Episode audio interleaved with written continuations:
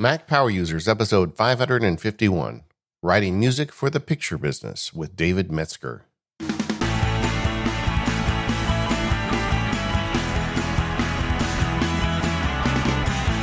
Hello, everyone. This is David Sparks, joined by my pal, Mr. Stephen Hackett. How are you, Stephen? I am good. It's uh, it's another week and another MPU. Yeah, I'm really excited about this one. We have a special guest. I can't wait to introduce him in just a minute. But before we do, how are things going with the St. Jude uh, fundraiser? Yeah, it's going well. So we are uh, now a couple weeks into it, right on the verge of September, which I think is when we really kick it into overdrive. Uh, if you haven't heard about this, uh, if you're not familiar with St. Jude, it's a children's research hospital actually in my hometown of Memphis. It's like 20 minutes from my house. And in September, Relay honors Childhood Cancer Awareness Month by raising money for St. Jude. And you may think, well, it's like a random charity in Memphis. Uh, well, it's it's not. It's a hospital that treats children uh, and really takes care of their whole family without regard to their ability to pay, where they're from, what they believe, anything like that. And they saved the life of my oldest son, uh, who had a brain tumor when he was a baby, and now he is in fifth grade, and that's because of the work at St. Jude. Uh, so we would love your support. You can go to stjude.org slash relay and uh, and you can follow the network on Twitter. We're going to be announcing live streams and different events throughout the month of September. Yeah, lots of events going on. We are uh, so proud to be a part of it. I, I feel honored that uh, we could Mac Power users could play a small role in this. And MPU audience, this is this is our ask. You know, help us out. Yep. Go to stjude.org slash relay donate some money. We want to beat last year. We don't care that there's a pandemic going on. We still want to do better than last year. So just put some money in there. Uh, I'll be making my contribution here shortly, and I can't wait to see uh, how well we can do this month. All right. So this guest, uh, my, my wife and I are fans of Disney, as you may know. And of course, we have the Disney Plus channel. And so we were watching the making of the Frozen 2 movie, which, you know, sounds boring but it was fascinating to see these people with these uh, extraordinary expectations against them. You know, that that first movie just kind of blew the roof off, so they yeah. wanted to make a sequel. Dude, I watched it 137 times with my kids. Yeah, exactly. But as a parent, I'll tell you, watching the making of it is it's fascinating because you know it's a study in pressure. These people are trying to live up to the first one and how do you do that? You know, how do you not make the second one a complete failure? But as part of the process, at one point they get into the music, and uh, there's this guy in his studio up in Oregon, and he's got all this gear, and he's the guy who scores the whole film. He takes all the music, he puts it together. They eventually end up in the recording studio with the orchestra, and he had a Apple keyboard under his key, right under his piano keyboard. And all of a sudden, I start seeing like little pieces of Apple gear all over the place. And I can tell this guy's a nerd. And I'm like, I want to talk to this guy. And it turns out he's one of us and he agreed to come on the show. So, welcome to the show, David Metzger. Thank you very much, David. Thanks for inviting me and, and having me on the show. Yeah. Uh, so, David has a, a rich history of uh, uh, composing and arranging. Movies he's done this work on include Frozen, Moana, The Simpsons, August Rush, Night at the Museum, Captain America, Lion King, Wreck It Ralph. He's also done stuff for Broadway. He's a Tony nominated uh, for scoring the the Lion King on Broadway. He's done Frozen. He's currently working on a version of August Rush for Broadway. Uh, first, first, David, I can't believe that you made time for us because I know how busy you are. well, you know, I mean, when I'm not really invited to do things like this very often, and so when I am, it's it's um, actually a, a, huge honor to me because I, I usually am kind of the hidden guy in in the whole process, and so so it uh, when when you first reach out to me, it was like, oh my gosh, somebody actually is interested in what I do. I mean that that is an interesting point, David. I agree with you. I love making ofs. Like I will always watch those, and I mean, it's amazing how many people with amazing talent and specific knowledge go into making these massive projects, right? We just think about the people we see on the screen, but there's a an army of amazing people making it all possible. It's really cool to kind of peek behind the curtain a little bit. Yeah, and the music part of it, and we're going to go deep into David's workflow, but it's all on Apple technology, but you know, you take a little ditty, you know, a little melody, but then you got to turn that into a piece for you know, a big multi-piece orchestra and horn section. You've got to arrange it and score it. And uh, this is all Apple stuff behind the scenes doing this, and it's it's just great. Yeah, it's it's um you know Apple's made my life massively easier and better and more creative, and so I'm a huge fan. And we're going to get into it during the episode, but one of the the things about this is people that do the work David do are some of the biggest power users of Apple hardware because to score this, they have all these files with all these individual wave files for each note on each instrument. And the compute power for what he's doing is quite extraordinary. So we're going to be talking about that too. But before we move on, the one more thing about your background. This is the part where Stephen has got he's standing off stage with that, you know, that hook, you know, getting ready to pull me off. But but the one thing in your cuz I was looking at your Wikipedia and this turned into a whole thread of emails between us and and phone conversations, but um, when I was in high school, you know, I was a big into jazz, as listeners know, and and I did with the state jazz band. I did all this stuff, but there was this guy, this trumpet player named Maynard Ferguson. Which, if you've never heard of him, he means nothing to you. But he was this jazz player who was famous for hitting remarkably high notes on the trumpet. He started with Stan Kenton and he had his own band. And when I was in high school, we all worshiped Maynard. I mean, I mean, Maynard had a gap between his teeth and I remember trumpet players saying, "Oh, that's why he can hit those high notes," and people thinking about like putting a gap in their teeth just to hit the notes. And then, of course, right. Maynard got some money and he got his teeth fixed, and everybody's like, "Well, that wasn't it," you know. But the uh, but anyway, David was his arranger. So on top of you know these you know uh, Oscar movies that he's worked on, he also worked with Maynard Ferguson. And I just have to acknowledge that. Oh, yeah. Well, that was actually as as we went back and forth on our emails. It was one of the um, kind of cool things of my earlier career because Maynard had been a huge idol of mine as well, and when I was in high school, and so having the opportunity to actually work with him and write write some charts for him was was one of the the cool things of my twenties. All right, we got to put one Maynard song in the show notes for uh, for the listeners. What's the one? Or actually, is there one recorded that you arranged that you particularly like? Yeah, actually, I think the one that probably was the the longest running that he played all the way up until he passed away was uh, uh, my arrangement of "But Beautiful," which is a uh, a classic jazz chart, and uh, so that that one is actually the one that I'm probably the most proud of uh, um, uh, in my work with Maynard. All right, we'll put that in, but we're also going to put La cool. Fiesta in because you got to have one. There you go, Maynard blowing it up. All right, so I'll put those in the show notes. If you guys have any interest in Maynard Ferguson, I have now got on my system. I think we're safe now, Stephen. that's that's cool. Let's talk about computers. so computers, uh, David, uh, you are an Apple guy, and it goes back a while. Why don't you tell us a little bit about your history with uh, Apple computers? Yeah. Well, I kind of I think my first exposure that I really remember was uh, to an Apple II, and that probably would have been around 1980 or 81. And I didn't own it, but I remember um, I had a friend who had one, and it just seemed like kind of the future. And uh, I I am old enough to where I kind of learned the first parts of music, or my my first exposure to music was before computers, at least my you know they, before they were common. And so I did everything by hand up to a certain point. Uh, um, but though then when I saw computers kind of come around, I um, personal computers, I realized, well, this is kind of the future, and it wouldn't be a bad idea to kind of learn how they work and see. Because even though at that point they really couldn't do a whole lot in as far as music goes, I could see that that there was a potential there to, um, you know, to really, you know, be fascinating. And to be honest, the first computer I owned was was not an Apple.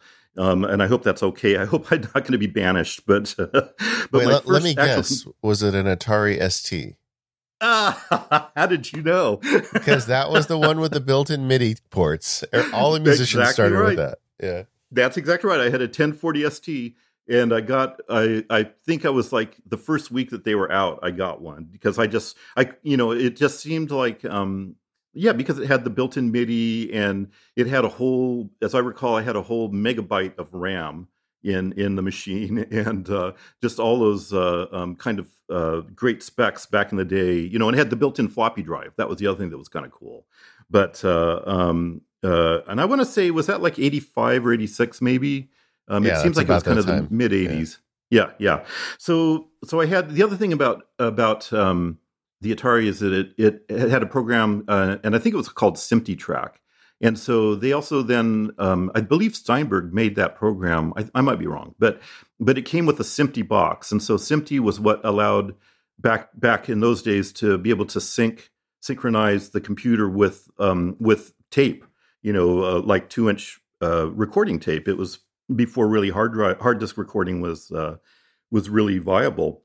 And so, um, so that was another cool thing about the Atari is it had a great way to sync up um, to computer. But um, so I used that for a couple years, and then I I kind of realized um, I think the the main instigator for me to really buy my first Mac was a program called Finale, and that's a notation software. So it's putting notes on the page. And I when I first saw the first version of that, I realized again that was that was like the future, and it was something I really needed to do. And so I um, so I bought my first Mac was an SE, and I don't really remember the specs on it, but that would have probably been kind of like 98 or 88, 1988, I think it would have been. And it was so frustrating at times because it was so slow to process anything, you know, and, and, uh, um, but I um, uh, realized again that that was my inroad to Finale.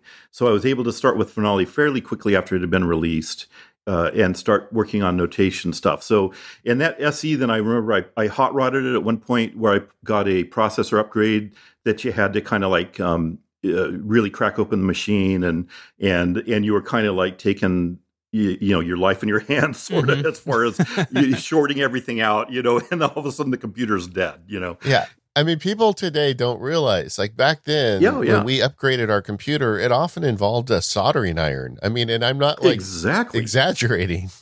Yeah, that that's exactly right So Finale is actually still around. They're on version 26. Is that still in your life today? Is it held on through the years? Well, you know, um, it is still around. It's on my computer. I actually um, migrated away about maybe 12 years ago. I went over to the kind of the competing program called Sibelius. Um, but though I still have to use Finale once in a while, uh, um, a lot of Broadway work is still actually in Finale.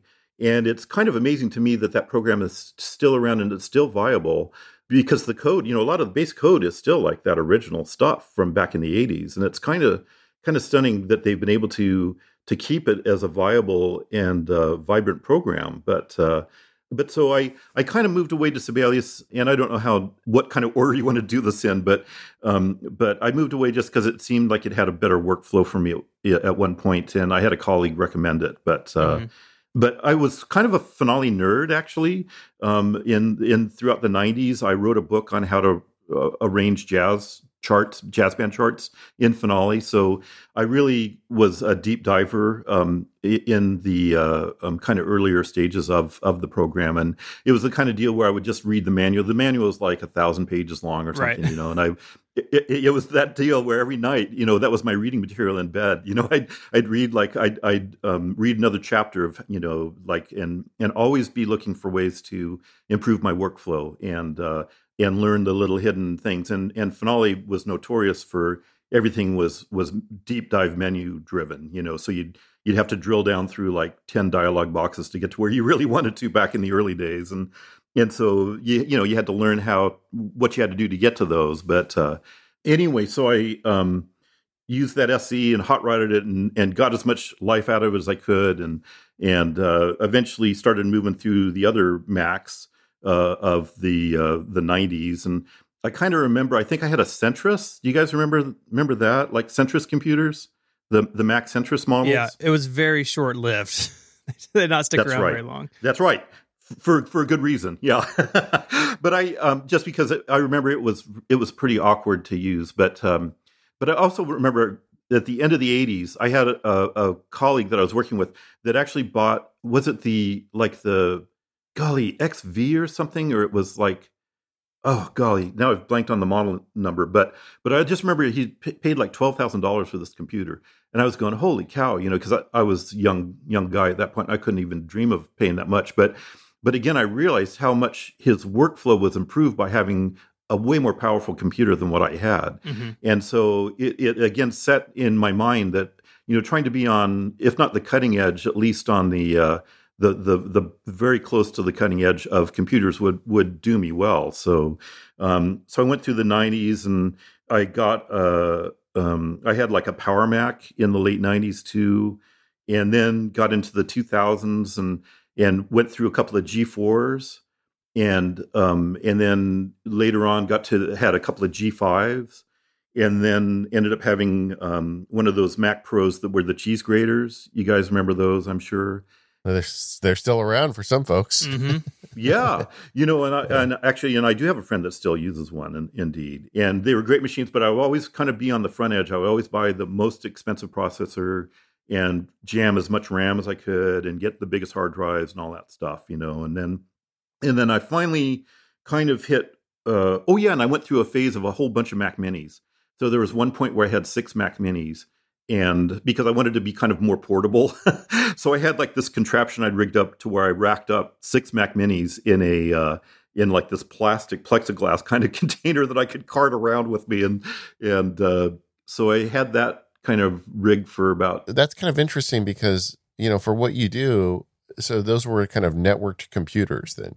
Correct. Yeah, and a part of that then is then kind of getting into the the gear and the way that I've set up and just to finish off kind of my my Mac history if you don't mind I Sure. I um just ended up uh, or then at about I think it was about 2015 I bought my first Mac Pro the um that was the uh, um, I mean, for lack of a better word, the trash can or you know the um, the cylindrical guy. You know, and I say I say that in, in all love because I love that machine.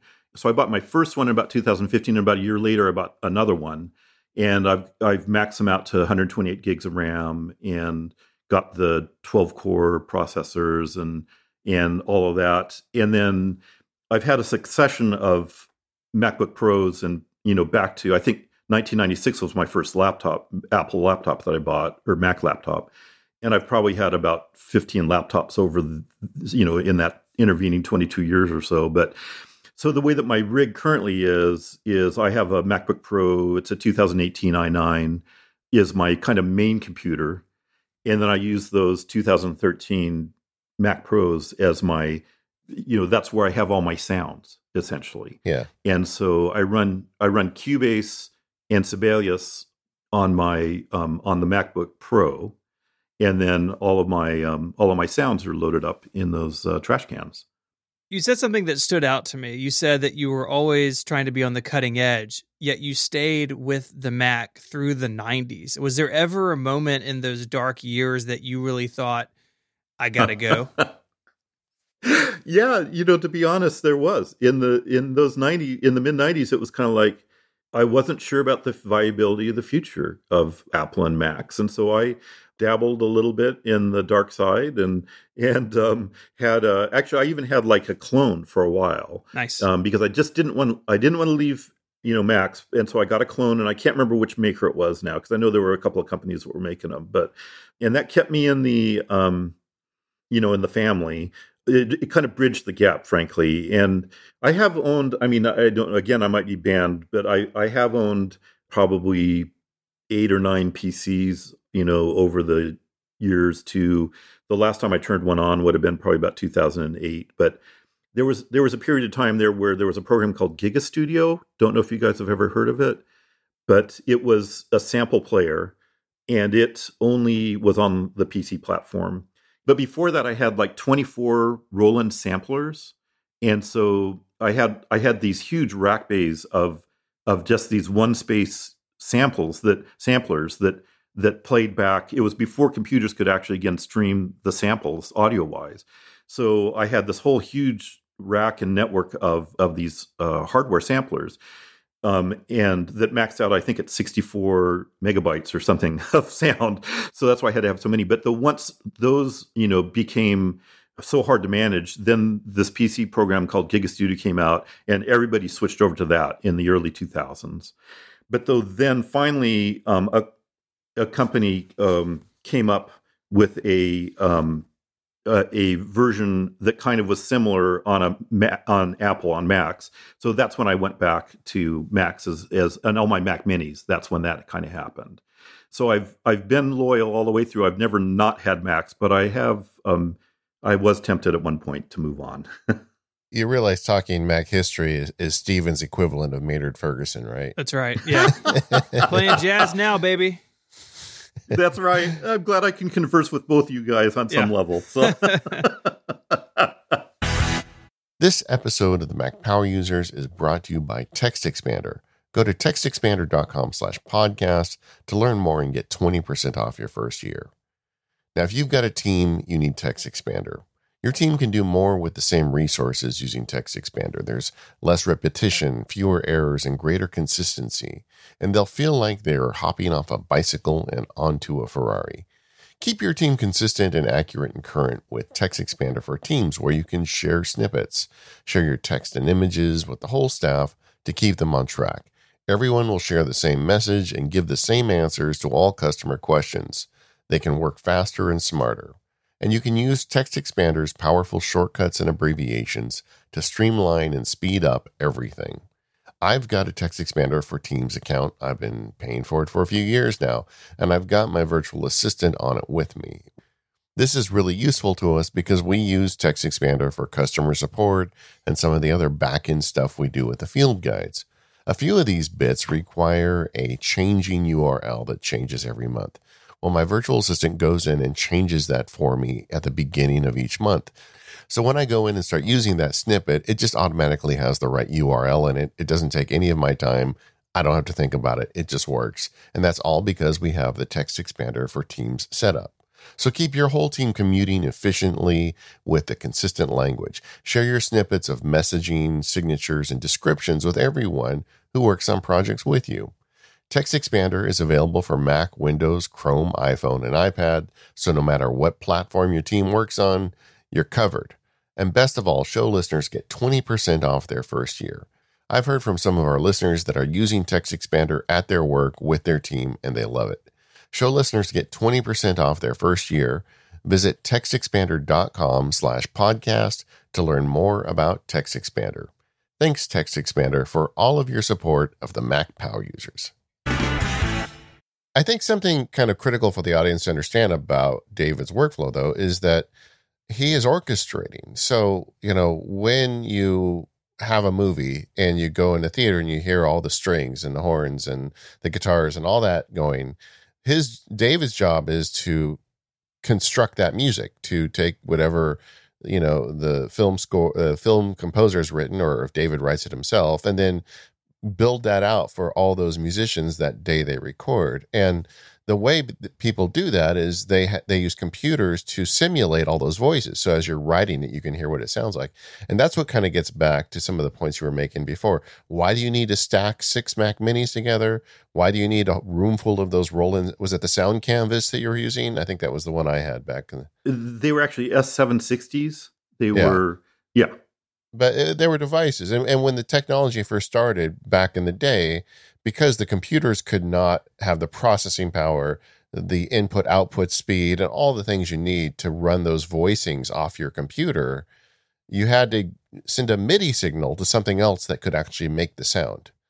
So so david's been kind of down the road and now we've reached a point where you can put that stuff on the computer but the you know as we move forward with time those samples get better and bigger and and as a result it takes a massive amount of compute power which is why someone would need a laptop with two mac pros slave to it to do his job. Correct. Yeah well said actually. That was that was a um, a, a perfect description of of the need for the computers, you know, and and why it took so long to get to the point of where um, doing it kind of at the level that I do it um, was even able to be done on computers. So I, you talk, and I've heard people in your you know line of work talk about this, but I honestly don't understand how it works. So you've got a laptop, and then you've got two Mac Pros feeding into that laptop, mm-hmm. and you said that's where you hold your sounds, right? How how does that work? Um, so it's a lot of networking, and so there's as you alluded to earlier, there's really two parts of the process. There's MIDI information, which is getting the um, the note on like when you so like I have a MIDI keyboard that's hooked up to that laptop, and so when I play notes on the keyboard, it then sends MIDI information through to those remote um, Mac Pros, and where the sounds are stored, and it triggers those sounds over there. So that's that's route one or path one on the route, and then the return path is then getting the audio from those computers back to my laptop. And that's done through, I'm, i use a program called Vienna Ensemble Pro. It's essentially an audio streaming uh, app, I guess you would call it. Um, but uh, um, but there's an interface that um, is on both computer on the remote computers and the laptop, and um, and it sends uh, the audio then through Ethernet cables, you know, to the laptop, and so then then I mix the sounds in the laptop, and I have a um, it's a Yamaha Dante card in a Sonnet chassis, you know, a Sonnet uh, Thunderbolt chassis, and that's what connects out to my audio interfaces and speakers and such. Well, eh, yeah, it's just a lot of computing. I I remember last year Apple invited Stephen and I to the Mac Pro premiere, the new Mac Pro. What, oh, is, there, yeah. is there a slang for the new Mac Pro, Steve? I mean, we got the cheese grater, we got yeah. the trash can. I just keep what calling it my precious. I Don't know. Yeah, it's Stephen has one. oh, okay. I'm so jealous. yeah. But but there was a guy there who worked on the most recent um, How to Train Your Dragon. I know you did the the first two. This is the guy who worked on the third one, and he was mm-hmm. talking to me. I wish I got his name, and of course I may have, but I can't find it now. But the um, but he was talking about how he used to have like four computers, like one for strings, one for horns, and he did it all on the single new Mac Pro because it's kind of built right. more for expandability. Exactly. Yeah. Have you been tempted to like upgrade to the new system? Yeah, honestly, I really have been. I mean, I've I've come real close to pulling the trigger a couple times, but but I Do think it. part of it is for me things are working the way that I have my setup right now is working. And when I'm when you're in the middle of projects, the last thing you want to be doing is is changing things out. And so, uh, so a lot of the reason that I haven't done it is that um, th- is because of that. Um, just that I, I haven't had really the opportunity to had a slowdown in my schedule to be able to go through that because it's always it's a couple of week process. You know, every time you swap out a computer or you bring new stuff in to get all the plugins activated and and all the routing redone and and you need new templates and all that stuff. So so it's a it's a big commitment of time. Um, and the other problem I have is I have I'm I'm very fortunate, but I actually have two studios. I have two houses um, that are about two and a half hours apart, and so I need to have a dupl- I have a duplicate setup of everything um, in each house, so that I don't have to cart. The only thing I cart around is my laptop um, back and forth. So I have two other trash cans. I've got four trash cans total. I have two at each house. So if I was going to buy a new um, one of the new Mac Pros, I'd actually have to buy two new Mac Pros. yeah, if that makes sense. I get it. I get it. And, and yeah. honestly, you have too many gigs. Is what I'm getting from you. You don't have. Well, you need to have downtime. Yeah, it's. I, I guess that's a horrible, horrible to actually say that, but um, but I've been very very fortunate without question, and I'm not complaining at all. But but it is hard when you know it's it's hard to make changes, and and you know most most people kind of who do what I do, they have technical assistants. They have like an employee that will do all the all the you know all the um, updates and all the all the wiring and all that stuff you know and but i've always done it all by myself. And um and so that just sort of makes it a little bit harder to find the time and the energy too frankly. And uh but i've always done it all myself because i really i've always been afraid of not understanding something. You know if, if i had a computer problem you know i wanted to be and it was like three in the morning um, I wanted to be able to figure it out myself or know at least where to start. And so that's that's one reason I've always just just done it all myself too. And um, and I kind of enjoy it too, I suppose. and you know, you can get you can get wheels on that Mac Pro, so you, you could just uh, you know right. roll it up, get a, get like a ramp, roll it up into the back seat of the car, buckle it in, and take go. it with you. Be fine. yeah. Actually, you know, when I first bought this other house, I I did that with I had like this crazy milk carton kind of way. I had my my trash cans in this milk milk crate, you know, and I was sort of doing that, and then I realized I just can't do this, you know, forever. So I that's when I bought the the other machines. But but you're right, Stephen, that would would kind of work. It would uh, um, get the wheels and figure out some kind of lift system or something. Yeah, this but, is the uh, only yeah. way in which the wheels look affordable. It's like, well, I can get seven hundred dollar wheels, or I can get a whole second Mac Pro. I'm here to help. Yeah. I'm here to, here to help. I I, feel like though, if you're going to move that Mac Pro at that cost, it needs like its own baby seat. Like yeah. somebody needs to make a Mac Pro baby seat. You know? Mac Pro car seat. And, yeah, that's and, it, and it comes with a sticker that says Mac Pro on board that you stick in your window. right. yeah. But I, I do think though, I bet you could get it all in a Mac Pro whenever you get around to it. I you'll have to let me know when you do that. Um, oh, uh, one thing sure. about the trash cans that you know the the knock against them is they made a great machine for people that want to like do audio that want, I'm sorry that want to do animation and like uh-huh. graphics uh-huh. work, but for the other kind of pro um, uses of a of a Mac, it really didn't satisfy them. And like I'm thinking, those trash cans you have, they have great video cards in them, but I'm guessing yeah. that is almost useless to you. That's right. I just use screen sharing, you know, so I don't have any monitor hooked up at all. Yeah, that that's true. But I will say, you know, um, you know, such a um, so many people have the need for expansion, you know, for cards or whatever. But I don't have any cards on those things at all. I just have, uh, um, I have a uh, because it's all Ethernet. You know, I just have an Ethernet cable jammed in there. I've got, uh, I've got a, um, you know, an external SSD drive that I do have have uh, connected to them. But uh, um, well, they're these sleds. They're actually got 16 terabytes. I have two OWC Thunder Bay Mini, you know, sleds um, with four drives, four four four terabyte SSD drives on attached to each of them. That's where those sounds are stored. But uh, but that's it. I just cart, you know, well, I take the sleds back and forth along with the laptop actually. But but but that's all the expansion I need. I don't need you know other you know other uh, cards or anything like that. So so for me, th- those trash cans are really pretty ideal. You know, they're small too. You know, I kind of like the footprint of them. It's pretty easy. I've got them racked up uh, on their sides and stuff, but uh, but they actually they they take up you know for how much power they have, they take up very little space. Well, well, David, you've got um, uh, OWC accessories, you read thousand page manuals in your bed. You are at home on the Mac Power Users. oh, I was so worried. You know, I thought, oh gosh, you know, I'm, I'm not, I'm not worthy to be on your show. But oh, you that's are. so nice you, you to say. Another thing you told me on the phone you do that I think is kind of interesting. I want to hear more about is you are also an iPad user, but iPads are actually part of your workflow. Uh, could you explain that? Correct.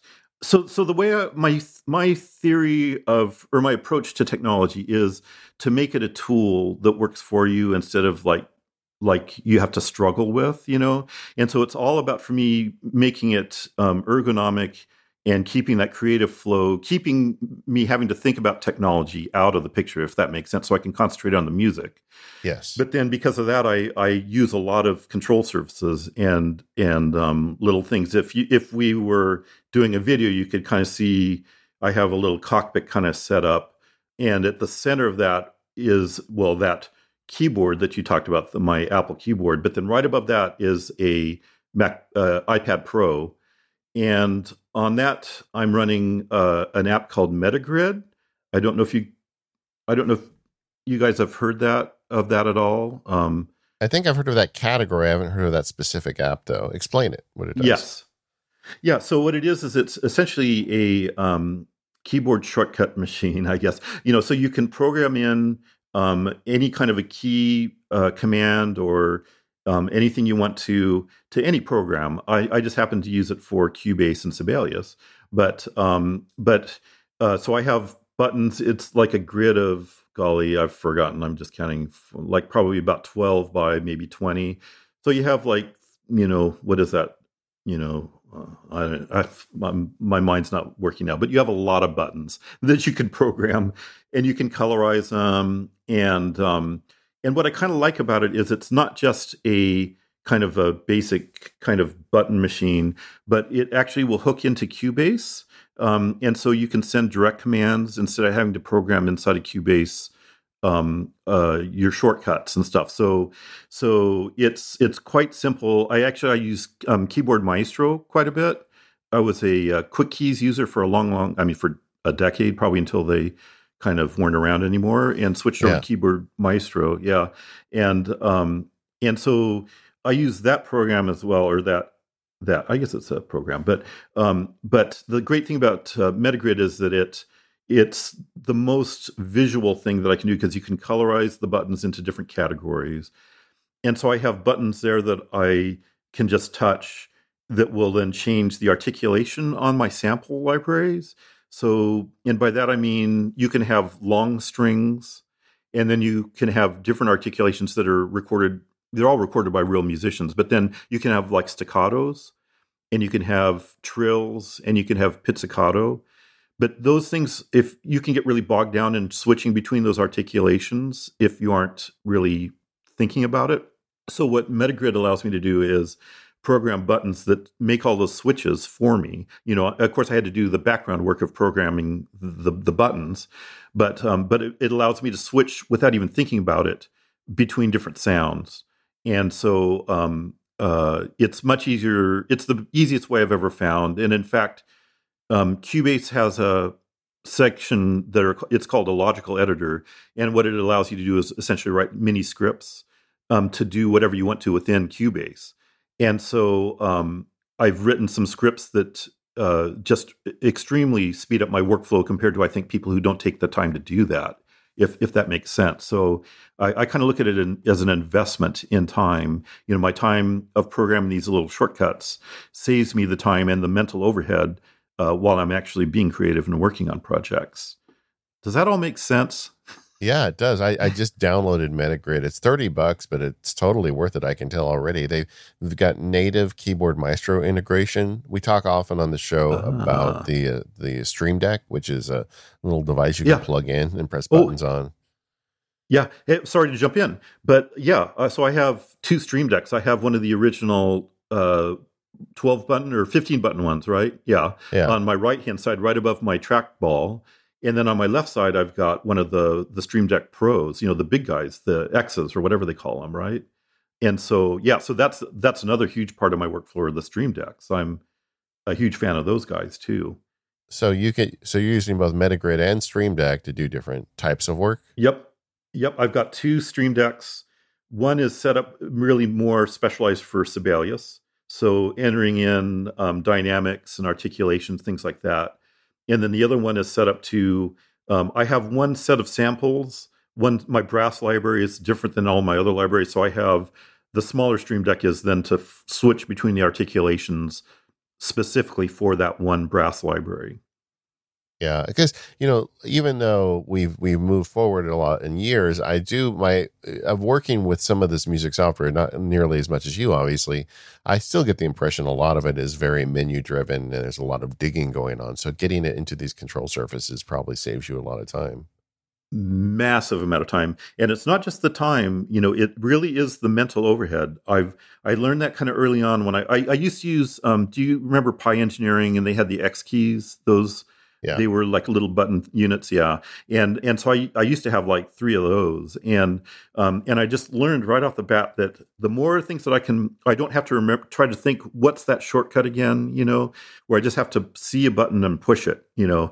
It just it saves so much creative mental overhead.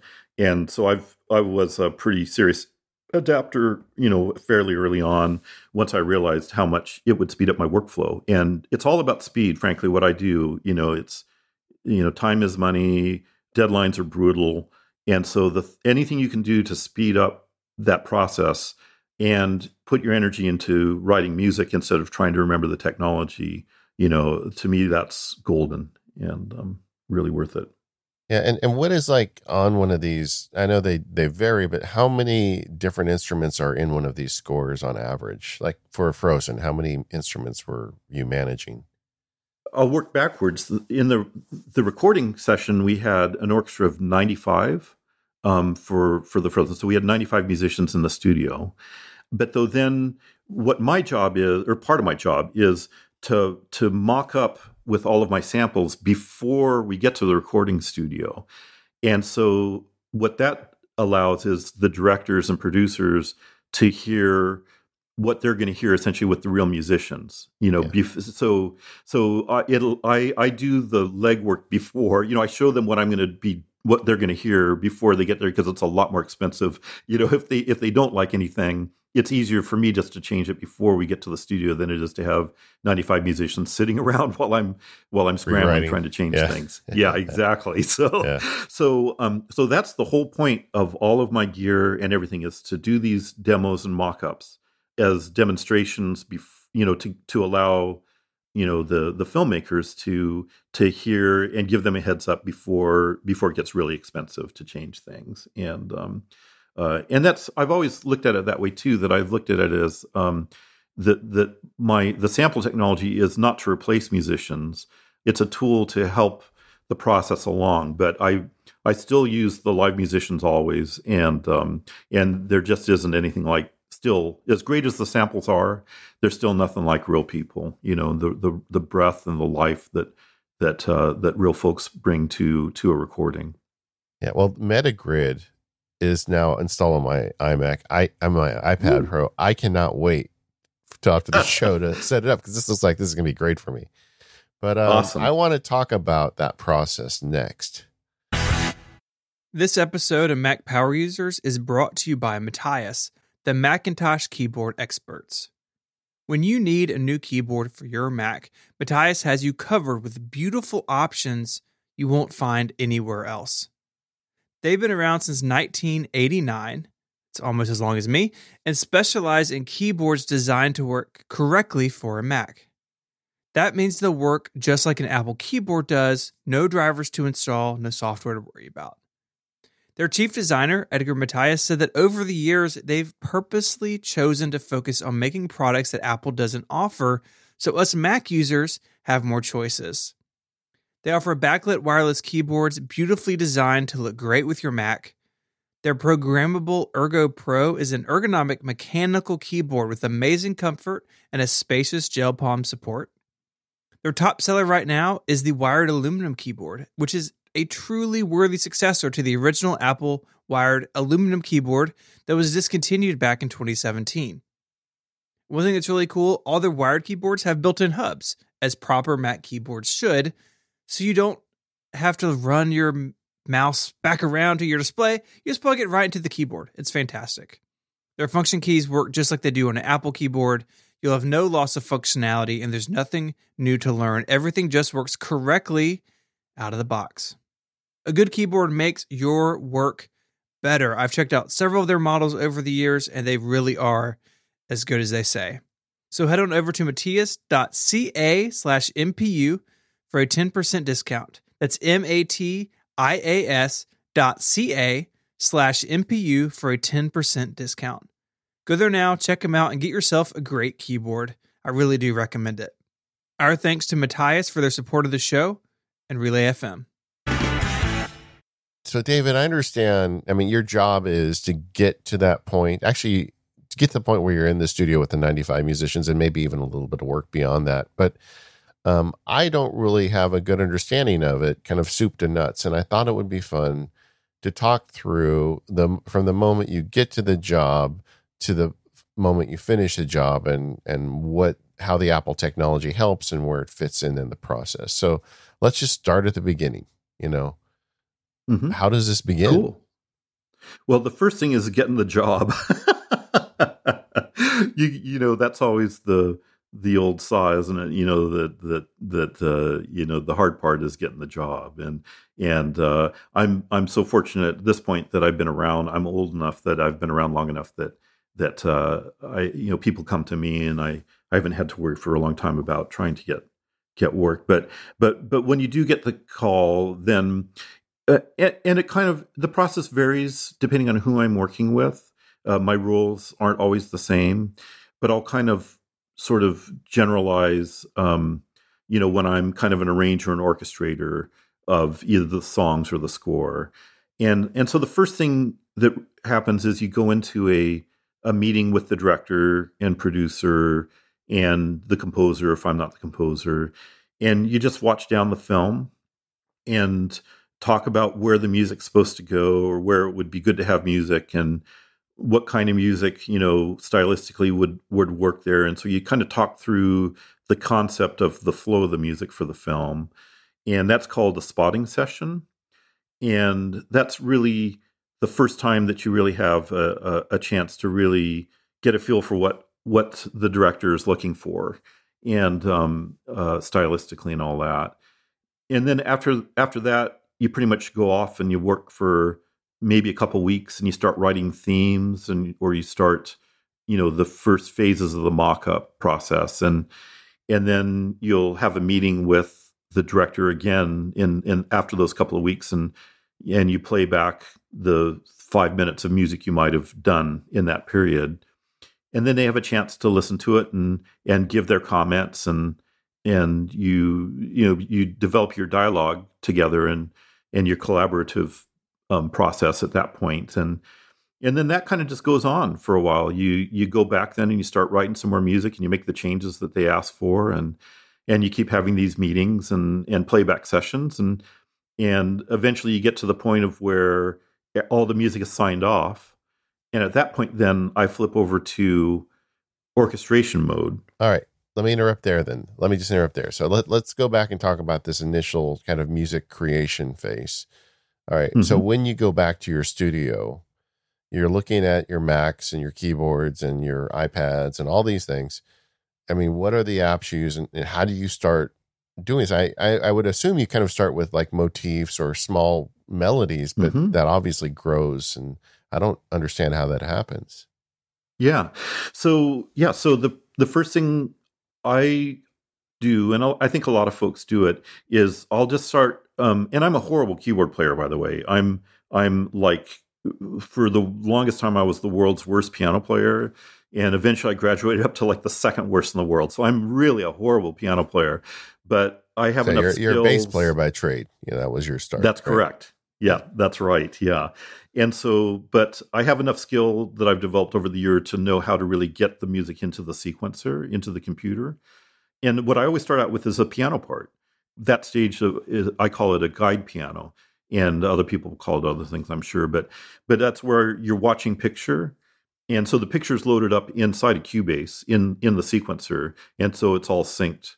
You can start anywhere in the sequence, and it'll be synced up, you know. And and um, and so then I'll just start playing around with ideas and tempos to picture, and then um, and then right, when I me, feel like right there again. Okay, I'm sorry. Yeah. Again, I'm going to interrupt you a few times. No, when cool. you say when you say picture, are you being like the fancy Hollywood guy, meaning the movie, or is it? That's pictures? correct. Yeah, yeah sorry. Okay. no, yeah, it is. No it's the movie.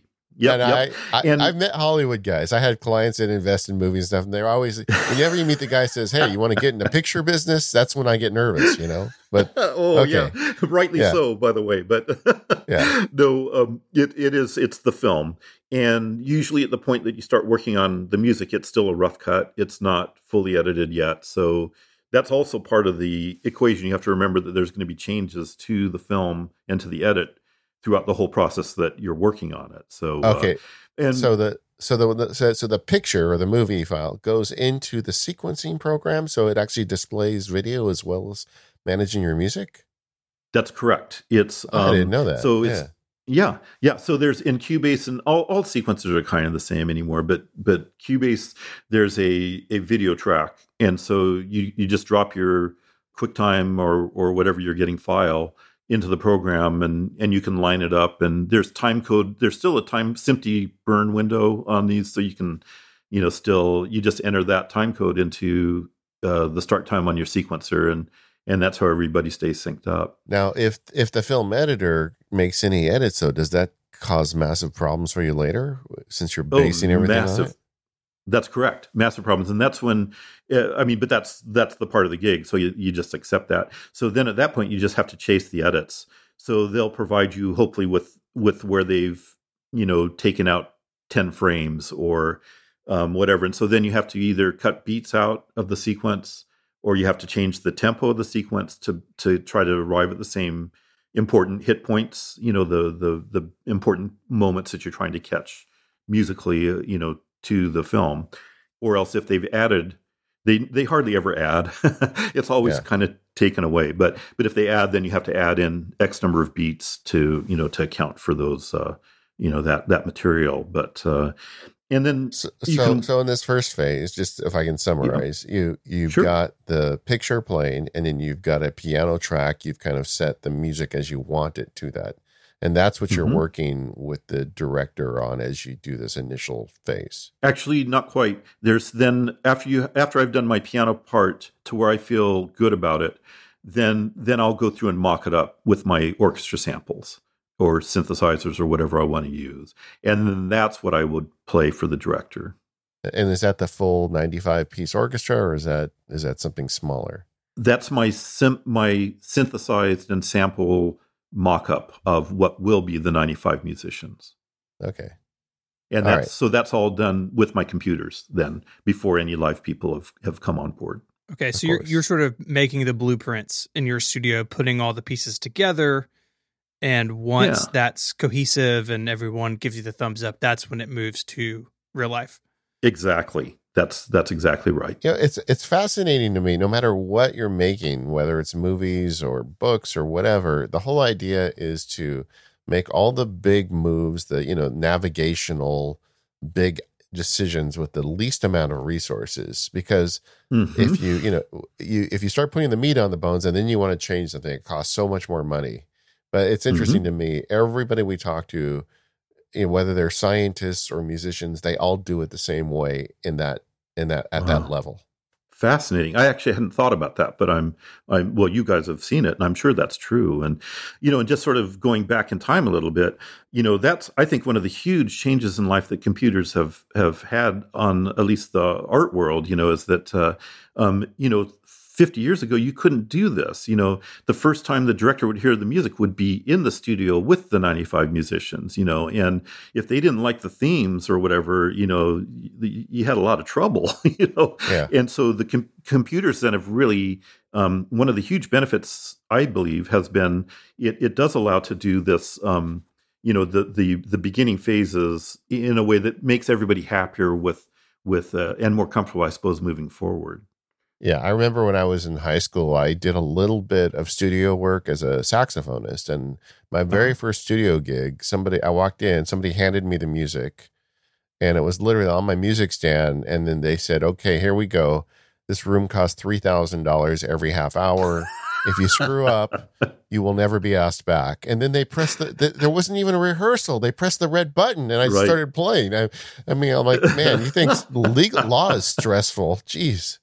Crazy. yeah, really. Yeah. yeah. you know, and that's still the, the way it is for the musicians. You know, um, uh, as an aside, that you know the the orchestra players, the musicians, when they show up, they they're sight reading. They they haven't seen any of the music before they get to the studio. So you know, so I I'm in complete awe of all of the musicians that I work with and that play my music because because they're they are so good they just they just sit there and they play it and i write some really hard stuff you know and and um but uh it's that whole thing of uh they have the skill set that uh that is is tremendous. Yeah all right so i interrupted you earlier so you but you're you're working through this preliminary stage with you know kind of getting the right feel for the director hopefully there's not a lot of edits but then you said then you moved to orchestration and i cut you off so t- let's talk about that next. Oh yeah no worries. Yeah so at that point once everything's signed off and everybody's good to move forward to actually then spending the money to go into the studio, uh, then I transfer my work that I've done in Cubase, which is the sequencing program. Um, so Cubase is great for coming up with creative ideas on the fly and being able to manipulate them and stuff, but it's not real good at printing up scores and parts for the mus- musicians to play. So then the next phase for me is then taking my Cubase file and converting it to uh, to notation in Sibelius, which is the notation, program I use now, and um, and that involves um, I kind of do a cleanup pass in Cubase to get like the there's things over the decades that I've learned that are easier to clean up in Cubase, like note endings, you know, how long a note is held for, accidentals. It's easier to change the sharps and flats in Cubase for some reason than it is when you send it to the notation program but it, adjusts it just is. So there's about 20 things like that. So I'll clean it up in Cubase. I create an XML file, which is then a visual of the rudimentary notation output that Cubase will do. But um, so I send it from Cubase and open that up in Sibelius. And so what that does is it's all of the information is still uh, manipulatable in Sibelius. So then I can still assign um, I can copy and paste, you know, the material into. So, like, if I wanted to copy, have have a flute double what the violins are doing, I can I would do that in Sibelius, you know, so I can, you know, still move all the material around. And in Sibelius is where then I'll do things I call enter the dynamics, like the the mezzo forte or the forte or the piano indications, and um, and the articulations like the staccatos and things like that and the phrase markings, slurs, things like that. I do all that in Sibelius. And so uh, that's where I really create the score. But I have the advantage. Um, a lot of times, people, there'll be a, cer- a separate person doing that, either composing or arranging stage in the sequencer. And then a separate person will do the notation work. But one of the things I'm very fortunate to be able to do is I do both sides of it. So yeah when I'm when I'm writing in Cubase, I kind of know what I need to do to make it easier in Sibelius.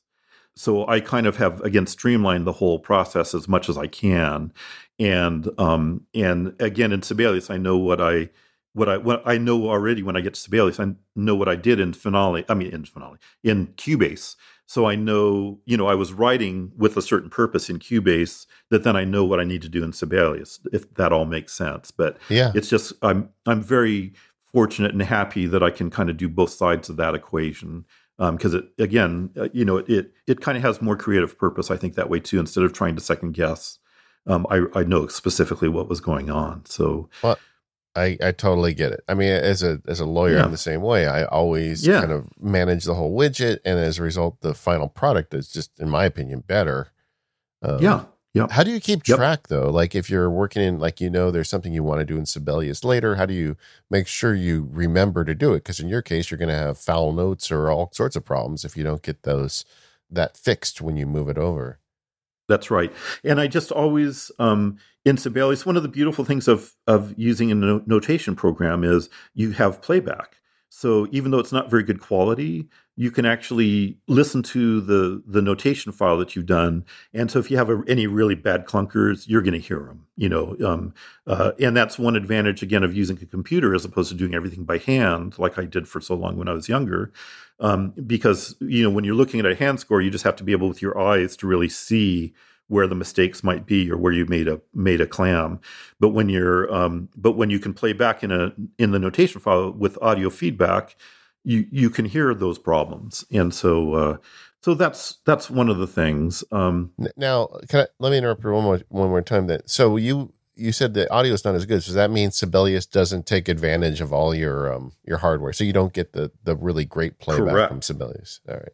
So your fans are quieter then, but it doesn't sound as good. Yeah, that's right. and that's one of the, that's funny. um, that's one of the um, one of the really dilemmas, though, frankly, about what I about this field of work is that there are programs like Cubase sequencers that do an amazing job of doing demonstrations, you know, of what live musicians will do, but they can't, they don't notate very well right? The notation isn't, they're not designed to make the printed music look very good. And then you get the notation programs like Finale and Sibelius that look great, but they don't, they don't have all the playback capabilities to make it sound good. So there's been this, my whole life, there's been this search for a, the holy grail program that will do both. And I'm not the only person, you know, if somebody could come up with a program that is a great sequencer, but also has great notation, that would be i would be in heaven. You know i could i could die and be a happy man you know at that point. And and there in fact is a program that's on i think the path towards that. And it's called dorico and it's a steinberg software that is um uh the, and steinberg is the company that makes cubase.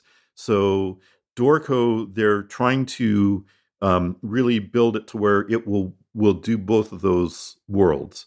And it's still a fairly young program and it's getting better and better every revision as you would expect. Um, i still don't feel quite comfortable enough to just switch over to using it but i really am hopeful within I don't know how many years, you know, but within my lifetime, they they'll crack the nut, and because that honestly is the hardest part of my job. It's the going back and forth between Cubase to Sibelius, and um, and it it just um, if you could do everything in one under under one hood, it would be a lot lot easier. Now, if you make a change in Sibelius, do you have to like round trip it back to Cubase, or is your Cubase file then become kind of like the the moment in time that you exported it, but then it never then it kind of loses relevance at that point? Yeah, that's correct. Yep. Once I move to Sibelius, I I never go back to Finale. Uh, golly, I keep saying Finale. I never go back to Cubase uh, with uh, very very few rare exceptions which is a shame because then you don't get to actually hear the finale version with all your fancy computers and yeah sounds. well they exist you know and and i always i i print um obviously a, a, an audio file of my mock-ups that i have to play for the director and so so those files still do exist and i think i can't remember frozen or frozen 2 on the cd soundtracks might have some of my demos. I can't remember if if they have some of my synth demos um, that are there that people can hear.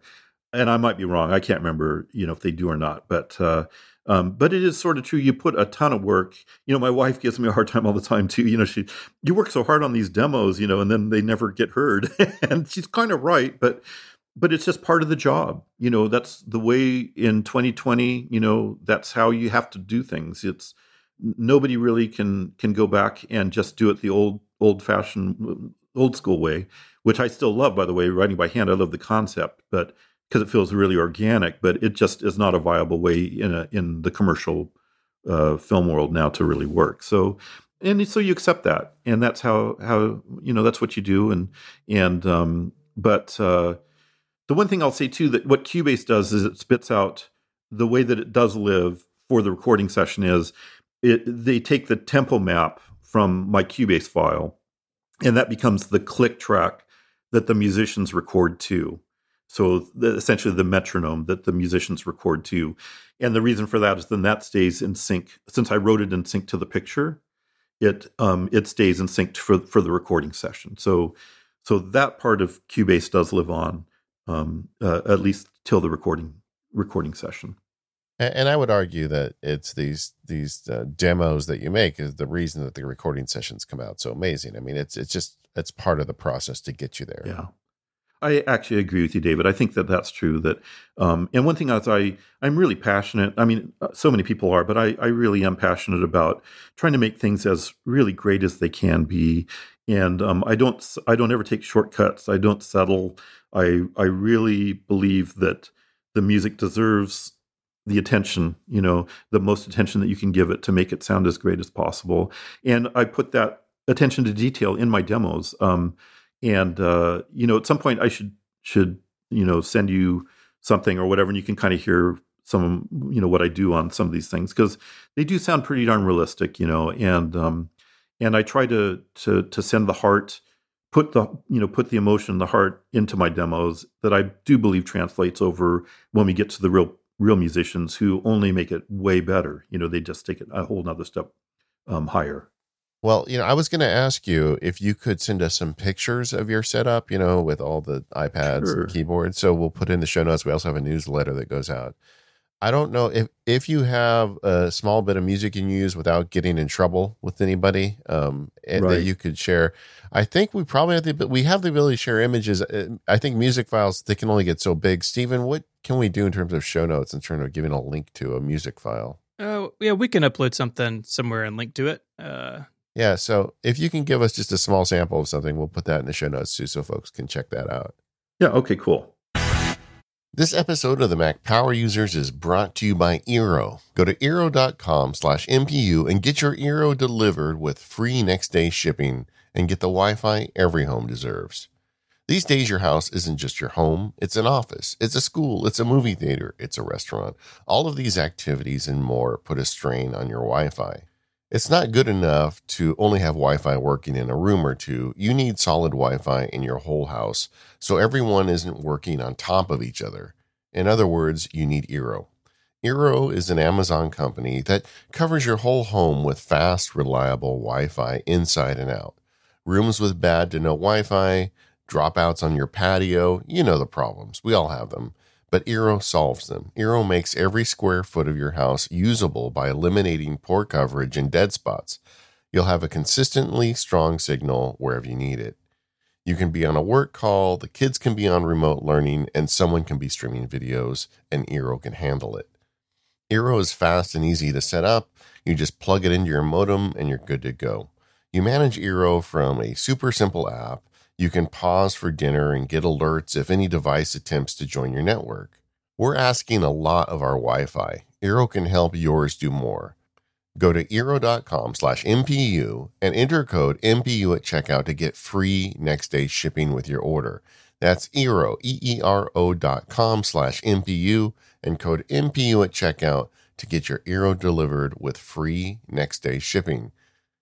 Our thanks to Eero for their support of the Mac Power users and all of Relay FM. All right. So you mentioned earlier that, you know, after you do all this work, you print the music out, you go in a big room full of musicians that get the red light pointed at them and then they have to record it. How does that feel? Well, I'll tell you, that is my favorite part of the entire process because I, all of my work up to that point, almost all of it has just been by myself um, in my little studio room, you know, my personal studio. And so I'm working really on my own. And then to get to the studio and actually see some other people is always kind of nice.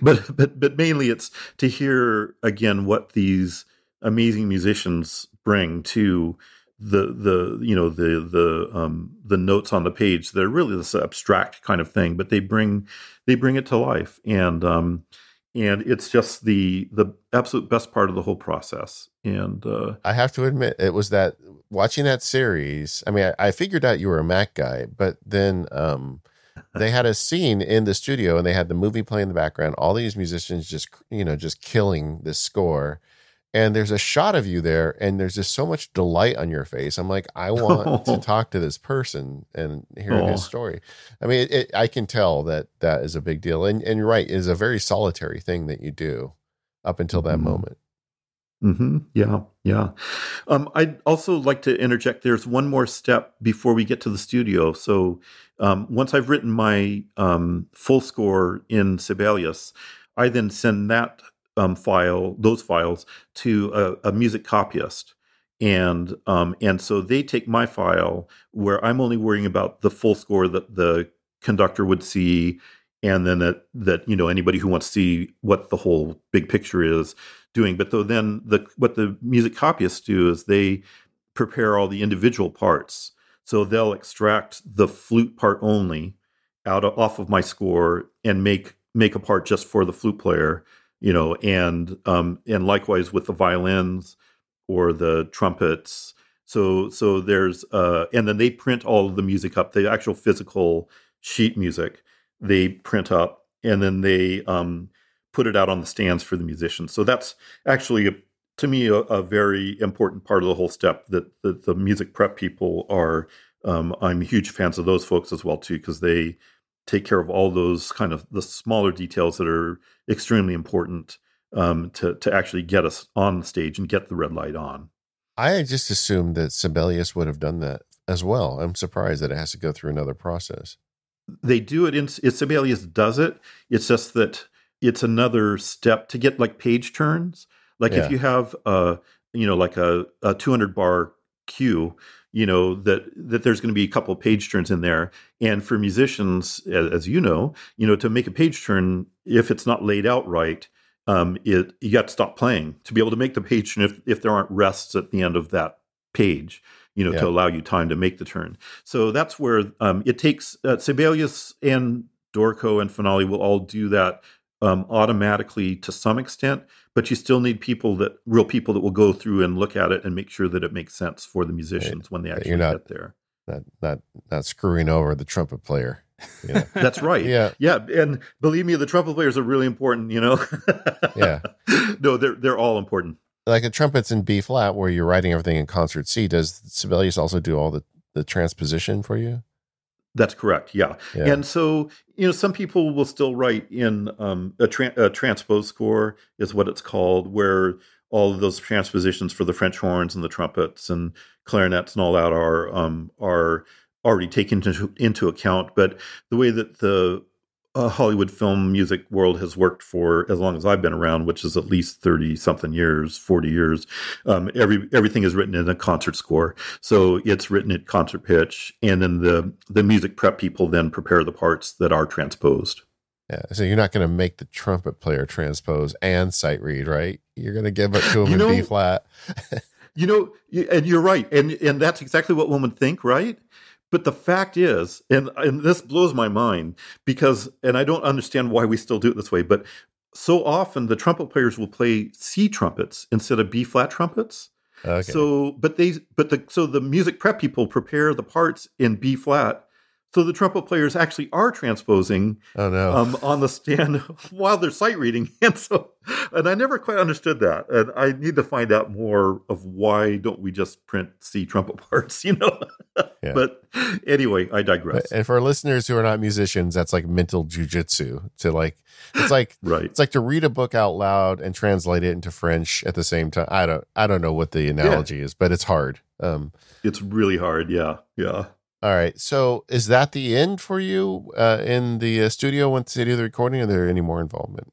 Nope. Then there is more involvement. So uh, we get through the recording sessions, and then you get to the stage uh, that's called mixing.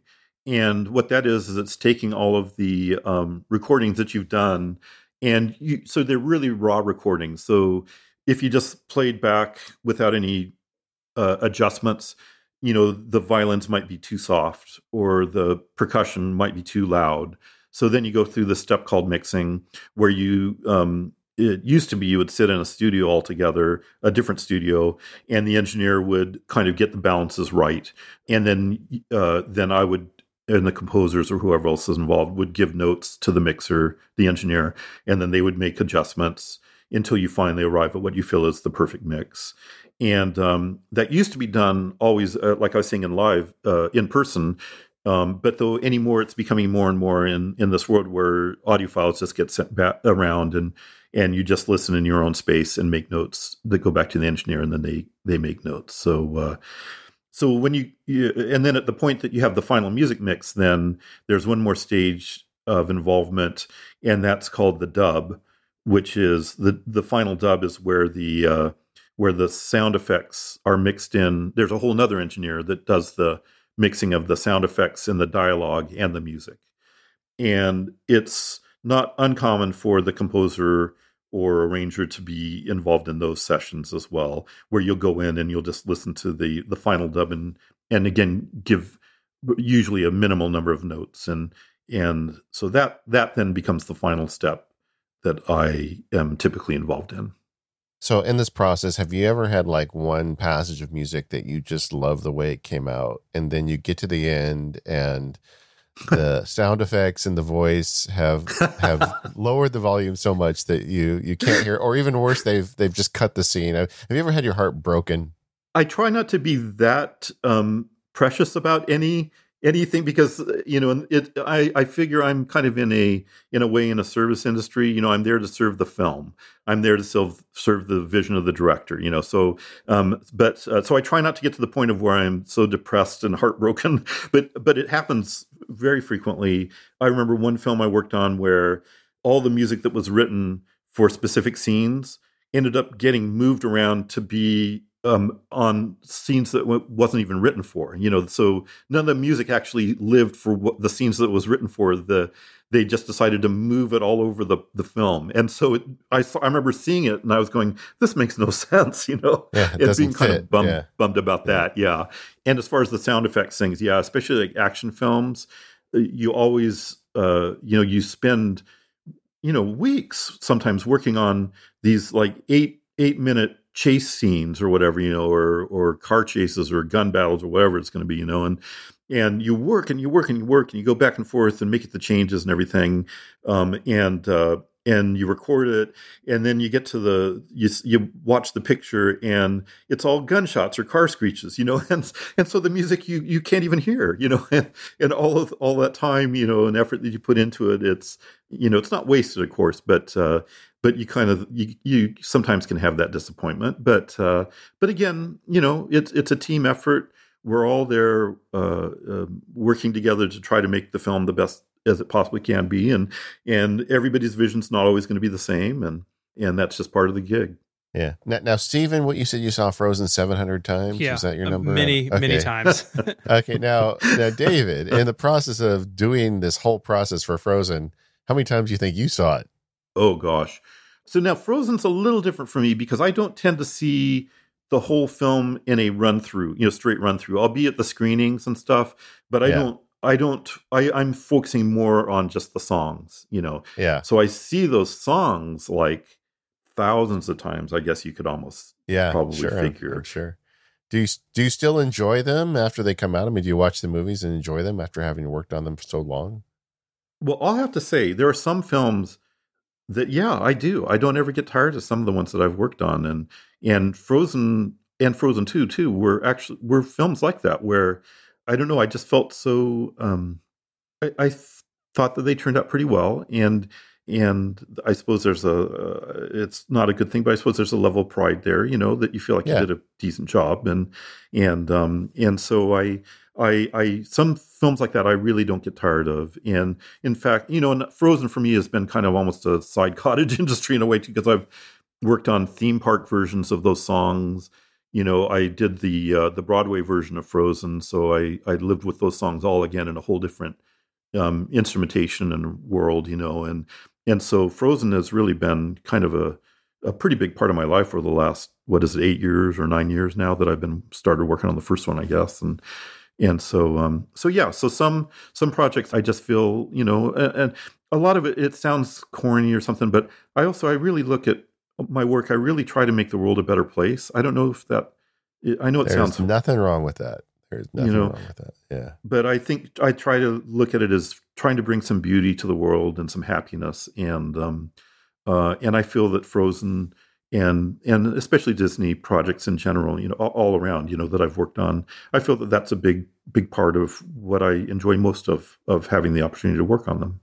Uh, I never forget. I was sitting in because you know I'm I'm an older guy. I I'm not big into Frozen, but I was at Disneyland once, and a bunch of kids just started s- spontaneously singing a Frozen song, and they were having so much fun. And I'm like, Oh. You, you, are making the world a better place. I mean, people are oh. bringing joy. Um, now, now, I want to get back a little bit nerdy here. Um, mm-hmm. Earlier, you mentioned uh, Keyboard Maestro, and I let that slide by, but I did not forget it. so, what are you doing with Keyboard Maestro in this whole process?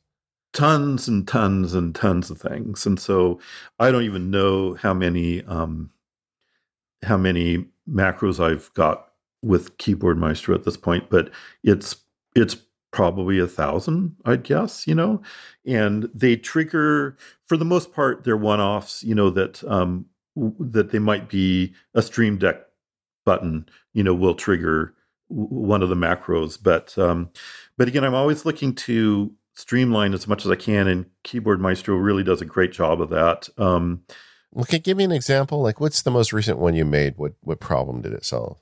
Okay, I know one thing is that um, I was working on it was a film. Yeah, it was it was a film. I can't probably say what it was that I, it hasn't come out yet, but I was working on it like about a month ago, and I had to go back and forth between looking at a PDF eh, of the of the, the of the piano vocal, like this the sketch part of the song, and a um, and my Sibelius file, and I was still working in Cubase at that point too on the piece. So I had to look at these three things, but I didn't want to just do a um, you know the command um, tilde, you know, flipping or command tab going through apps, yeah. you know, uh, the different programs. And so so I wrote a keyboard maestro to where I could just do a shortcut directly to to preview um, and then back to you know and uh, back to cubase or back to so it was just it just enabled me to really control my workflow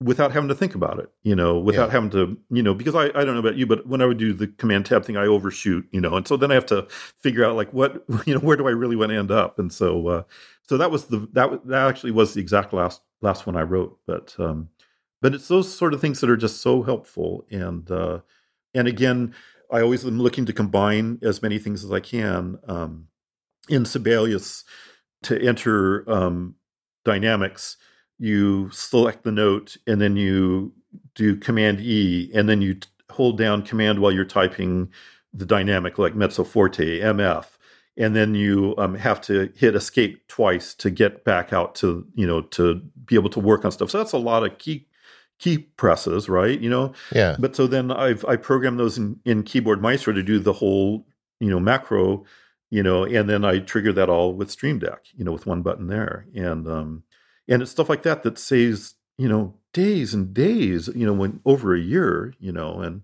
Yeah. and so yeah, it's th- a lot of those kind of things. Do you, do you find yourself using pauses a lot with those triggers with the multiple keystrokes? I, Yeah. I I always try to do it without. you know, I always say, Yeah. I bet you this is going to work without the pause. You know, and and sometimes that happens, but there, you know, it seems like inevitably. I don't know. I, I don't know. Maybe half of the my macros I have to insert a pause, and the other half can Yeah. go through. It's a it's a great great tool when you're building something. It's like oh it's it's just falling apart. The pause will often save you. Yep, exactly The right. pause Yep. will set you free. I, I just wrote one yesterday for drafts, and it was the same thing. I'm like, why is this not working? I'm like, oh yeah, 0.1 second pause. I I, I uh, in fact, now that I mention it, I just need to make a keyboard maestro script to insert a 0.1 second pause in keyboard That's maestro. That's a great idea. That's a Yeah. great idea. because I think I use Oh. that. I use that more times than Stephen's watched Frozen. Ooh. oh man. So and then so you've got I, I really like the the way you've you've handled that problem because you're right. So much of working on computers gets in the way of creativity. And honestly, that is to me the value argument for the Mac. I mean, I I've worked on PCs and it always felt like working on PCs meant that you had to be able to interrupt your creative thought to do Mhm. like defrag a drive or something stupid. And whereas on the Yep. Mac, not only does the is the hardware reliable, they a lot of the tools on the Mac are built around the creative process. So you can just be thinking about writing or creating music or doing Yep. whatever it is that you create, you know, your form of art. And completely agree. yeah, and I just like the way you've also like gone that extra level of saying, yeah, I want to create art. So when the music software makes me, you know, press five keystrokes and then escape twice, I'm going to take Mhm. that out of the process too. Mm-hmm. Yep, and that's it. It's it's all about um, again for me. It's it's the mental overhead. You know, if I can can um, put that towards the creative side, you know, that's um, that's where where computers really benefit. You know, is that you can uh, you can really focus. And you're so right about about Apple and Mac products. Is that it's um, it, it, I I I buy a piece like I bought a Surface. I don't know, like three years ago or something, because there was one program that again was only PC um, at that point, and I wanted to really just check it out, you know. And so you had to buy it, but though then I get there and I'm just like this. It's just not natural, and you have to you can't find anything, and the Apple process is just so Mac process is so um, streamlined to the way that I think and the way that I work. It, it's gold, you know. They're they're golden golden machines. Now, I'm going to create a hypothetical Mac for you. All right. And this doesn't Okay. exist, but let's say that a few years in the future, once Apple makes this transition to Apple Silicon, they make an iMac, a 27 or a 30 inch iMac that can tilt down like a drafting table, and you can write your Mhm. music with an Apple Pencil on the screen. Would that be useful to Mhm. you? You know, and that's been another one of my holy grails forever. You know, I actually went through um, the process at one point of getting a touchscreen, and there was some company, I can't remember now what the company is because it's been a number of years, but they built a driver for Macs for this Dell touchscreen, you know. And I then went in and I tried to, in Sibelius, you know, um, tried to do the notation using the the pencil in and because I always thought, man, if I could go back to writing by hand, it always felt so natural to me and so organic, but then have the benefit of the computer. But then when I got there and I did it, I realized, but I missed so many other things that, you know, shortcuts and things that the actual working in it as a computer instead of a hand uh, a pencil thing was better. So I actually kind of got off that jag for a while, you know. But if Yeah. you know, if anybody could do it, it would be you, David, who could could figure out the way to make it like perfect for me. That would be great. I would love that. I, I almost think it probably wouldn't work for you because of you're you're such a geek and you figured out a way to automate so much stuff. I'm not sure it would work. But the one thing that stands out for me, and I forget the name of the manufacturer, it's gonna what's the name of the company that makes the tablets you write on, you can connect to your Mac? Uh, wait, Wacom. Wacom. They Yeah. make one that has a screen in it where you could actually put Sibelius on that screen and write on it. But I, I Right. suspect it was probably just getting away for you in terms of speed. Yeah, yeah. It's it's hard to know because um, I don't know how much of it is that I I need to adjust my mindset, you know, to to going back to to working that way. But but I, I bet there would be some kind of perfect hybrid world that would take advantage of of both processes. But you know that also takes a lot of trial and error too, and uh, um, to to figure that kind of stuff out. And uh, but um, there are apps that are handwriting apps, uh, music Like iPad. handwriting yeah. apps. Yeah, on the Yeah. iPad. And um and I and every year about once a year I'll go back through and I'll I'll give them another shot. But but they still again um, they're really they're stunning works of software coding. I think you know, but but they're still not faster. You know, and to me, if it's not faster and kind of more um, in my my approach uh, user friendly, um, you know, why do it yet? You know. Yeah, and I can't imagine any faster way to put music into a computer than use a a, a keyboard.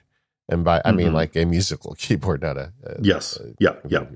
Uh, as an aside, though, you know, it's fantastic. It's it's fascinating to me because actually Sibelius and Finale have computer keyboard entry systems. So without using a music keyboard, you know, you you just type in like you know A is is is the note A, you know, and and I I look at some people that are that's how they always enter everything, and it, it's like I'm blown away at how fast they could do it because you know it's actually pretty quick if you uh, if you have studied that and practiced it. So, uh, but I I don't think that way. You know, my mind still thinks on a computer on a uh, MIDI keyboard. This episode of Mac Power Users is brought to you by Hover, one of Relay FM's longest running sponsors. When you have a big idea, where do you go? Whether it's a project, a business, whatever it may be, Hover is your first big leap because your business or project starts with a domain name. Hover has over 300 domain name extensions to choose from, so no matter what you want to build, there's a domain name there waiting for you. They have excellent technical support to answer any questions you may have, and they're dedicated to getting you online, not upselling you. I love if I'm helping somebody out with a website or domain, getting their stuff into Hover, and they're shocked at how clean and easy it is to use. You don't feel like you're getting tricked while you're uh, just dealing with regular domain stuff. Buy your domain and start using it today. Go to hover.com slash MPU and get a 10% discount on all new purchases. That URL one more time, hover.com slash MPU. Make a name for yourself with Hover. Our thanks to Hover for their support of the show. So we've spent a lot of time talking about your setup, and it is incredibly impressive. But oftentimes there's apps and services that are kind of the glue between things. Uh, what are some of those favorite smaller tools that you're using that maybe we haven't gotten to yet? You know, Stephen, there's there's a couple that we haven't talked about that I know I have used, and they tend to be more specific situations that I've used them and found them helpful. One I can think of is um, I'm pretty sure it's PDF Reader. Um, is that is that it? Ugh, golly, oh, this is horrible. I should have known the name. but what it allows you to do on the iPad is to use the Apple Pencil and annotate um, onto PDFs. Yeah, there's And, several I mean, of it's those. good. GoodReader. I think it's good, GoodReader, Oh, right? GoodReader. That's a classic. Yes. Yep, yep, yep. Sorry, I I botched the name, but uh, it's GoodReader, and um and I got first was first introduced to that when I was in um in rehearsals in uh, for one of the Broadway shows for Frozen. Actually, it was one of the companies in Frozen, and always in my life I've had these giant printed out scores. You know that they're 11 by 17 inch pages paper that you flip through. You know, so the whole score is there in paper form. But then I had um, this uh, this guy who said, "Well, you know, you should just put all all your scores as a PDF on an iPad and." And it's so much easier. And I was thinking, no, no, you know, it won't be. But then I finally tried it, and it was like, holy cow, what, you know, what have I been missing all this time? And and so so cool because in a rehearsal, then, um, and especially when it's dark in a theater, you know, it's hard to like see the score. So, but on an iPad, of course, you can adjust the light however you want it to be, and and so then I could, um, you can make your notes, and then it's easy to find them later, and you can erase them, and then make the next set of notes. And so, especially in theater music, I think that uh, that Goodreader was like it was like a, um, uh, you know, just a, a, big shining beacon there that was. Uh, so many people had discovered that it took me a while to get get on board with. I, I, I want to blow your mind, David. There's another app called forScore F O R S C O R E. Yeah, it's made it's yep. made for musicians. It does the same thing, but like you can, uh, it's made to display music, and you can even attach a Bluetooth pedal to it, so it can turn pages for you. Right, turn pages. Right, I've heard of it, and I've actually never never done it. So that'll that's on my list now to uh, right. to check out forScore. Cool, cool. Yeah, GoodReader is still there. I mean, that app was like the initial one that everybody used, and Mhm. they did a great job of making it, it. It like opens anything. I think of.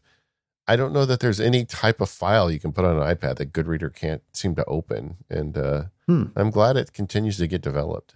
Yeah, it's kind of amazing. Yeah, and I can think of another app that I use.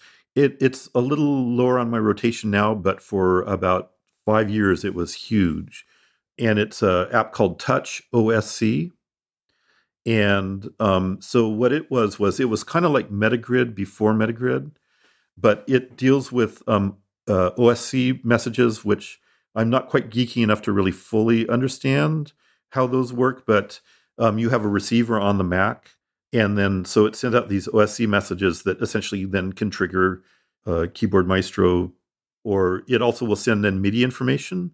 So you can build a, and so you could build your own um, interface on the iPad that so you could have faders uh, that would send MIDI MIDI information, or you could have then you could make little buttons that would be then send out um, triggers to do anything, or it would send MIDI notes.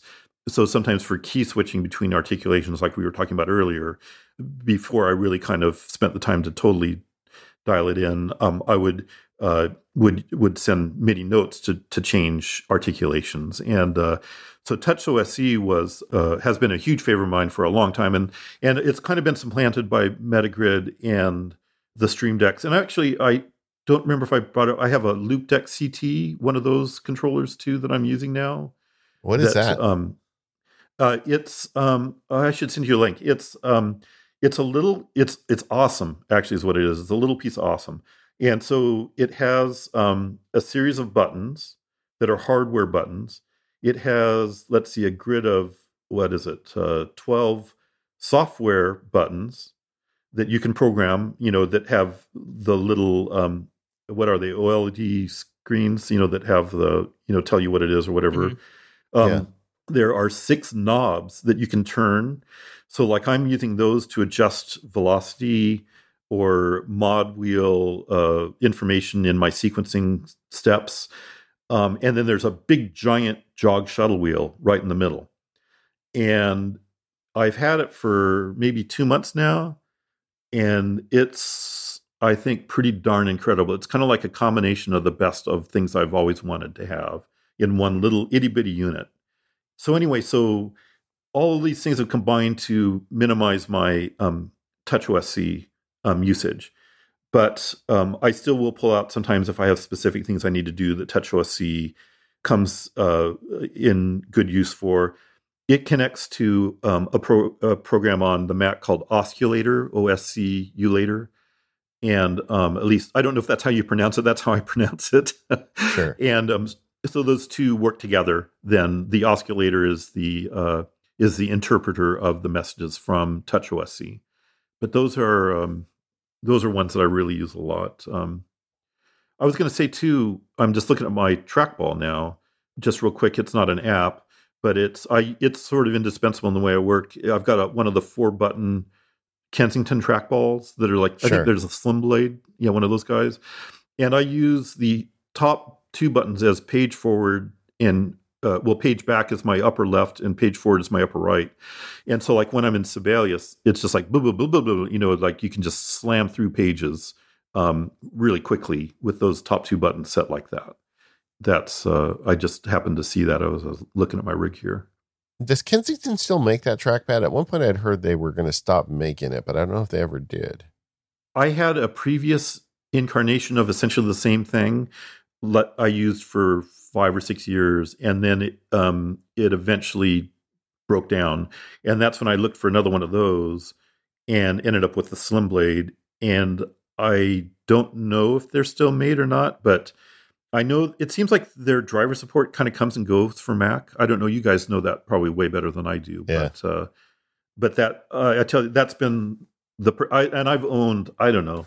I have a, a graveyard of trackballs and trackpads and mice, like I'm sure you guys do too. But pretty much any new-ish mouse, trackball, trackpad, I will buy. You know, and just see will it beat what I kind of currently have. And so far, this Kensington thing has been my go-to for, geez, five, six years ever since it's been made. Really. Nice. Now, do you use a mouse as well, or just the trackball? Just the trackball.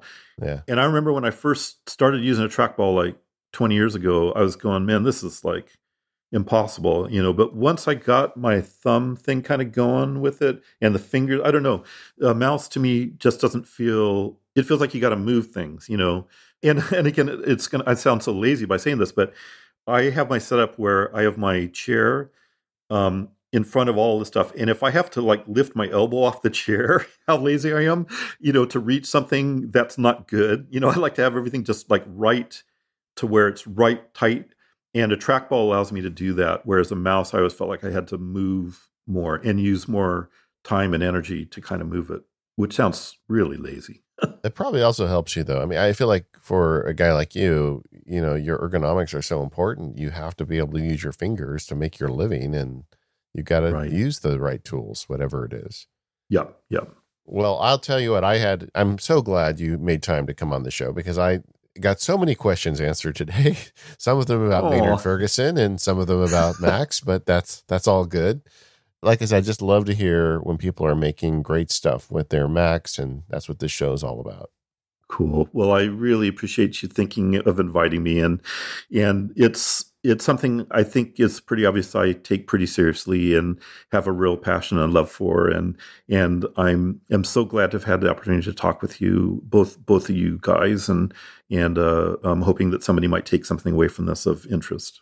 We're going to put some pictures of David's, um, you know, a setup in the show notes, and then the newsletter. We'll also put some music in there if you know if we're allowed to. We don't want to get you in trouble. Um, yeah, and the um, uh, we're going to put a link to your website. Is there anywhere else people we should point you at? Are you a big Twitter guy or anything? You know, I, I, it sounds bad. I'm really not a social media guy at all. I, I always was afraid of getting. I, uh, uh true fact, I was addicted to video games when I was like 18, 19 years old, the old arcade sure. machines. And so I've always been afraid of anything after that. Once I kicked that habit, I kind of like have stayed away. So social media, I'm not really big on, but probably my website is the um, you know, and uh, um, IMDb maybe if people are interested in that would be the well, place. You know, to I mean, maybe you're setting a good example for us because you produce a lot of things and you don't do social media. So maybe there's maybe there's something there. Oh, I don't know. All right. Thank you to our sponsors, Smile, Matias, Eero, and Hover. Thanks again, David, for coming on the show. We're so pleased to have you. And uh, we're the Mac Power users. You can find us over at relay.fm slash MPU. Everybody head over, please, please, please, to stjude.org slash relay, and make a contribution, help them out, and we'll see you next week.